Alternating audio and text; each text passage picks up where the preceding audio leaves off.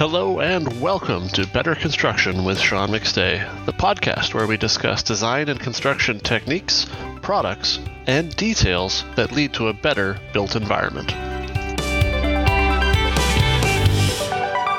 All right, and welcome to this week's episode of Better Construction. This week I am very pleased to have with me Ben Bogie. Ben is the production manager at Kolbert Building, all the way over on the East Coast in the US. So, Ben, welcome to the show.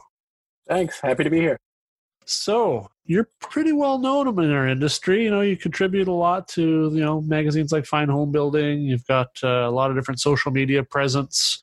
Uh, but for people who maybe haven't run into you before, maybe give a little bit about who you are and your background. So uh, I'm a second generation high performance builder, um, originally from Connecticut. Um, I started off in the industry when I left high school at age 16. Dad said if I wasn't going to be in school, I had to do something. So he put me to work on a job site.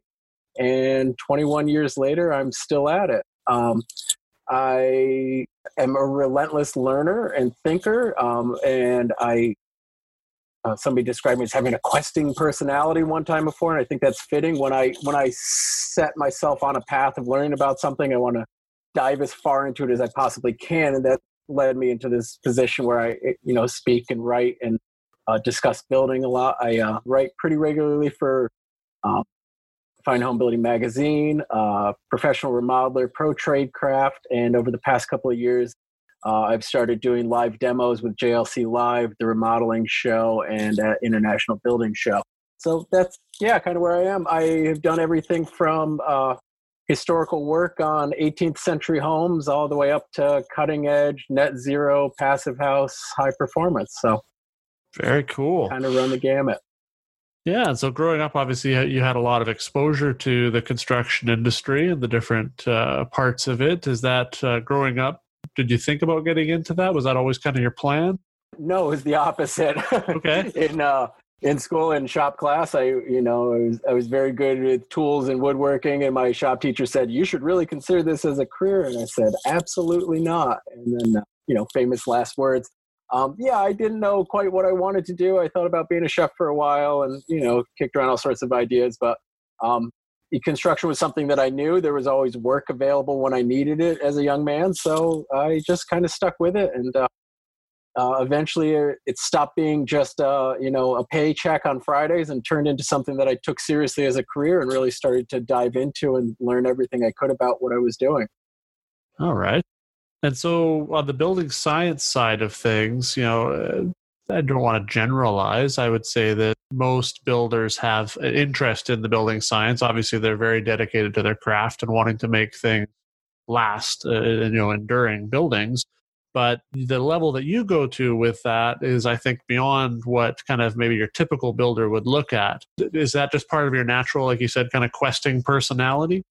I think i may have had a bit of a leg up um, being second generation and not just second generation carpenter but uh, second generation high performance builder. You know I've, I've said in other places my dad was doing this stuff in the late 70s and the early 80s building some of the first you know mass and glass passive solar houses as well as super insulated houses that were happening in the US.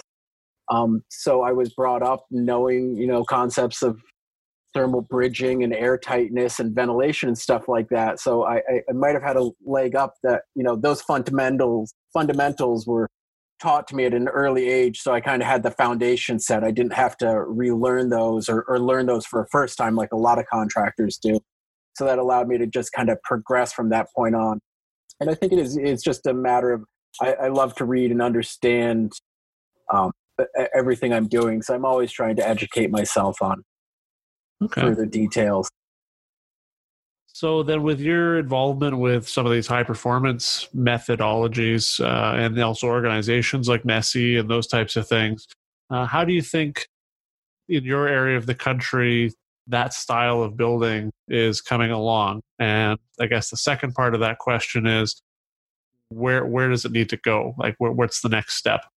I think in our area of the country, especially here in Portland, but New England in general, we're always have been and still are kind of uh, an isolated pocket of progressive builders in a lot of ways. We generally seem to be doing these practices and pushing the boundaries of performance ahead of where the industry. Uh, I think a lot of that is just you know geographic location is the fact that we we are in a you know heating dominated climate. So people are paying attention to that. It's the you know the frugal new englander um, attitude. You know a lot of people here don't like to spend money if they can save it. So i think that's driven it. And it's also it, it, the northeast has easy access to materials and technologies and stuff like that usually uh, as looking at the the country goes. We, we generally have you know materials and stuff coming in readily to ports and things like that here so it's a little bit easier for us to get some newer products early on.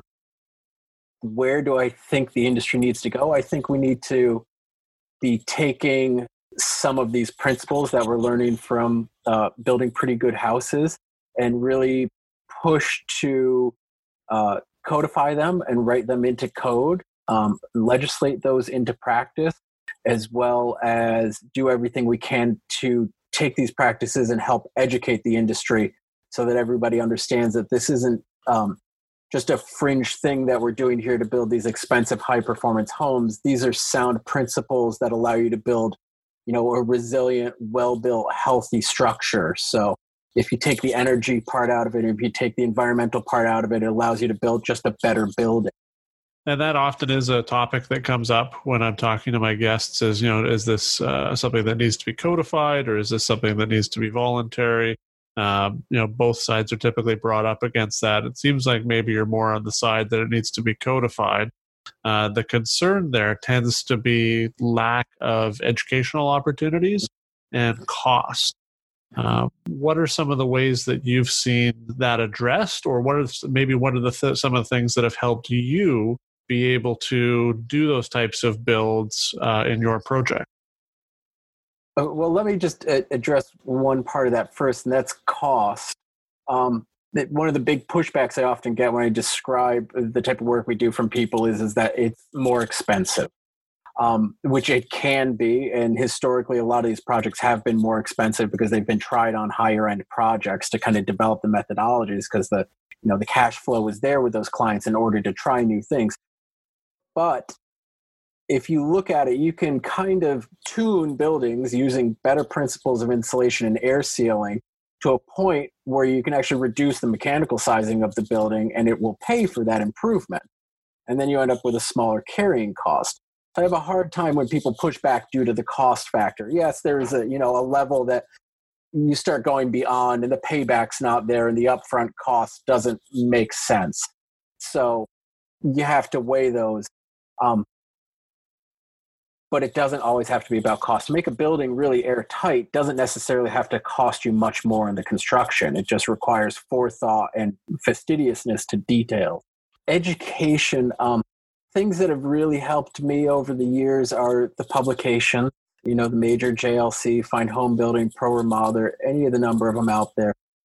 They're not always the most cutting edge, but if you're being diligent and reading what you can on the industry, you're going to be able to glean information out of there. Other things that have helped me tremendously is being a part of NESEA, Northeast Sustainable Energy Association. Uh, that's a phenomenal resource here in the Northeast. Even if you're not in the Northeast, do look into NESEA because there's a wealth of knowledge available through them and through their website about high performance building and policy and legislation and culture and all sorts of stuff related to this world that we're in. Um, and other things that I've found tremendously helpful are going to the trade shows, going to JLC Live and to the International Building Show and the Remodeling Show, uh, to the NESEA events, to the Better Buildings conferences, any of those events that you can get yourself to. Not only are you going to be exposed to better products and methodologies, but you're going to have a chance to talk to people. You're going to have a chance to talk to the manufacturers and the reps and people that are installing these products and just peers and network. And that is a tremendous resource that people I don't think really give the credit that is due to it. You know, people think we're going to a trade show to look at the newest decking and the newest screws or whatever, but it's the the social interaction and the ability to really connect with some of these products and these manufacturers and get insight into some of this stuff that you might not have had before. Um, I, I, don't think that can be uh, looked down upon. Okay. And so, is that part of the reason why you spend, uh, you know, a significant amount of time now on, uh, you know, contributing to these publications, uh, the different social media outlets that you have, those types of things? Is it the idea there kind of giving back some of that information? Yeah, um, I I think uh, not to get too personal. I think I had a kind of a personal realization a handful of years ago. You know, I was always kind of siloed and just working and doing this work that I did. Um, and, and, I kind of had to become honest with myself and realize that I have something worth sharing. I have experience and knowledge that's worth sharing. And this really is a, a, a phenomenal career and a phenomenal industry with incredible people in it that's done so much for my life um, that I feel like it's kind of my responsibility to be a good steward and share what I can. And not that I have the end all be all answers, but in sharing, it opens up the possibility to have conversations and for me to continue my work. So I just realized that, you know, I've got to, whenever I can, and it takes, you know, diligence on my end to carve the time out of my schedule to try and share and to try and write and to try and have these interactions because it, it helps me um, as much as it helps somebody that, you know, can glean something from what I'm sharing. Okay. And then one other thing that I, I, was thinking about, based on your earlier comments about how, uh, you know, in, in, school you were kind of thinking, well, you know, the trades is the last thing I want to be doing. Uh, if you were talking to somebody who maybe is in that situation now, uh, what are maybe some of the things you would talk to them about that a career in the trades and specifically in, in kind of the construction side of things could offer them? Being in the trades can do so much for a person's character. I don't want to come off like sounding preachy or this or like high horse, but it it's hard work. It's difficult work, and it's becoming increasingly more studied work or, or, or technical work or cerebral work. Um, that forces you to you know learn good work ethic and diligence and personal care and hard work and responsibility. And it does a lot for it, you know people that take it seriously it does a lot for just your outlook on the world. It allows you to see that you can accomplish things on your own. Um, and it also really forces you to figure out how to solve problems because really what we do every day is you know a, layman's view of this is is that somebody gives us a set of drawings and we just cut the pieces and screw them together until it looks like the set of drawings. But really what uh, i'm doing every day is solving problems. And uh, having that skill and having the ability to absorb knowledge and filter it down and distill out an answer you know it it makes the rest of life a lot simpler in a lot of ways because you're able to see things as a whole and come to a formulated conclusion on so not only that it can be you know it's a rewarding thing to do. You look at the end of the day at something beautiful that you've built, and there is nothing else that I do other than spending time with my wife and kids that gives me that sense of satisfaction on a daily basis. Um, and it can provide a, a, livelihood and a career and a decent wage and a decent paycheck um, to raise a family. Okay. Yeah, I mean, I, I agree on a, a number of those for sure. I think that there often is uh, kind of a misconception uh, that going into the trades is is not cerebral and it's not you know something where you have to be able to solve problems and those, think on your feet and those types of things. It's just you know you're going to go and swing a hammer for the next 35 years. And I I like to see people like yourself in our industry kind of showing that there's there's both sides to that. There's yes, it's a lot of hard work and you have to be very dedicated, but at the same time there's all these opportunities to advance your knowledge and by doing that improve the quality of the buildings that we're producing. The, the more you push and learn the more you're able to not only improve your buildings but the more you're able to improve your position in the industry. And you know take the tool bags off and spend the time reading and learning and learning client relationships and learning how to run a successful business because that's a, a whole nother aspect that a lot of people forget is you can know how to build something but do you know how to run a business? You know that's an incredibly you know difficult and fulfilling part of the industry that gets overlooked in the you know uh, the layman's view of what we do. Yeah definitely. I mean uh, i often say that a lot of the people listening to the podcast who are builders you know across the canada and the us are also small business owners. And so there's a really wide range of skills that they need to be able to bring to bear on any given day. And uh, you end up wearing a lot of different hats. When I when I got into or let me just say the early part of my career i loved the the fine finish work and the cabinetry and the mill work and i spent a lot of my time learning those things because that was the stuff that really interested me and those are still things that i'm very passionate about. But now the area that i find myself most interested in is how to organize my day how to organize a project how to manage clients how to manage personalities uh, how to foresee pitfalls. Those are the things that really interest me now is you know how to manage a project successfully. So not only is it built well but it's generally a good culture for everybody involved with it to be around and everybody comes out at the end of the day safe and healthy and happy and feeling like they had a rewarding experience on this project instead of just being yelled at by some foreman who's on a schedule no, I agree. I think that that also is kind of touches on another thing that's been a big change in the industry. I mean, I've been involved in the construction industry for about 15 years now, and uh, the level of communication required on the job site and then also between everybody involved in that project from the design side engineering etc that level of communication is a much much higher point now i think than it was you know 10 or 15 years ago.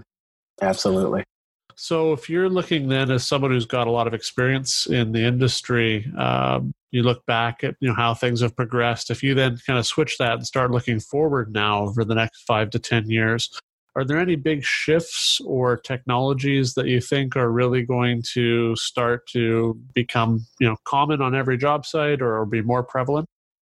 One technology that at first i was skeptical of but have warmed significantly to is um, the aeroseal process um, at first, I was, you know, hesitant to embrace it. It felt kind of just like a, you know, a novel gadget, so to speak.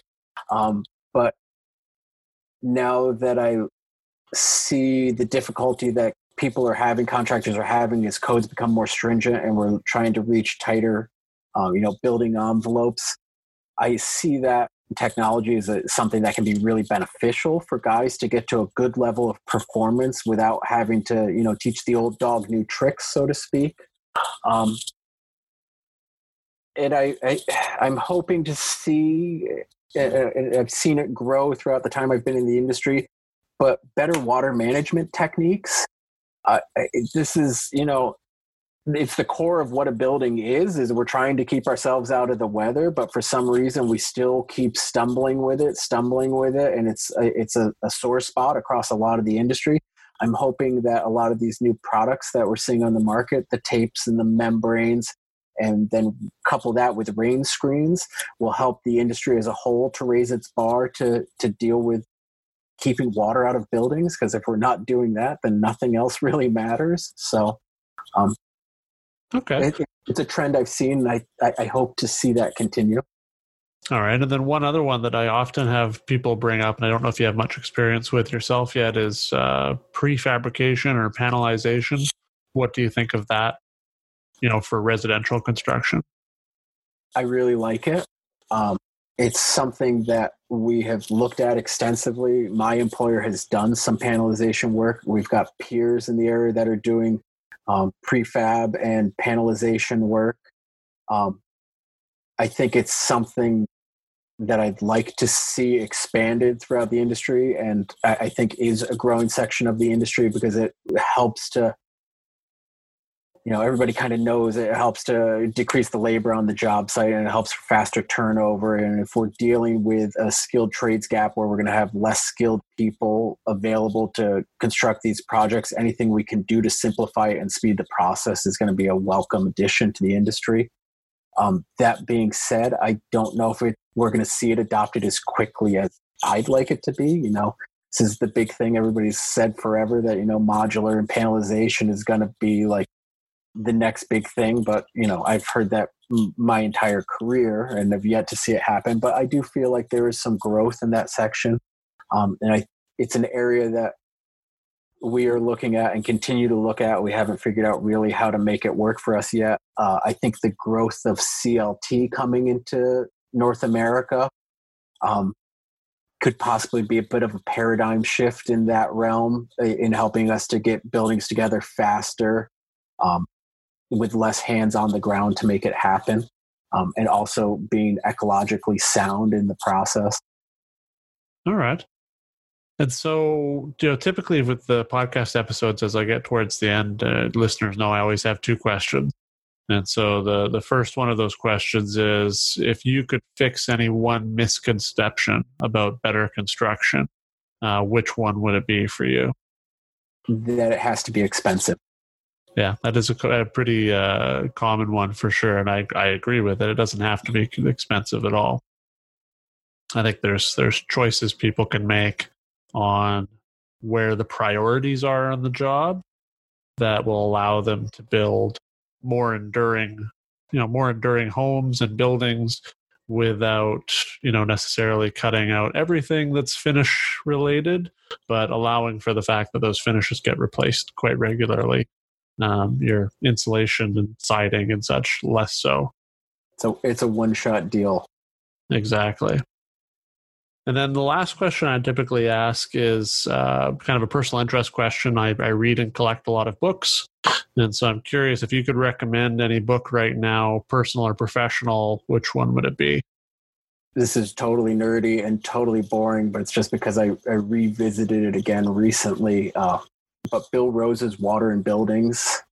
It's a it's a dense book to get through, and it's I've now on my second pass through the whole book, trying to absorb more of it um, but for somebody interested in the building science end of things, it's uh, a pretty phenomenal book. Um, it's easy to get lost in the math and the physics of it, but there's a lot of simple gems there that can be takeaways that are just good to drill into your cortex and you know keep as fundamentals when we're building. Awesome. Yeah, that sounds like a great one for sure. All right, Ben. Well, for everyone listening, I'm going to go ahead and put links in the description down below to Ben's social media and his company's website, so you can definitely reach out to him there and uh, check out a number of the articles and such that he has written. And with that, Ben, uh, thanks for your time and have a great rest of your day. Thanks, Sean. It was a pleasure.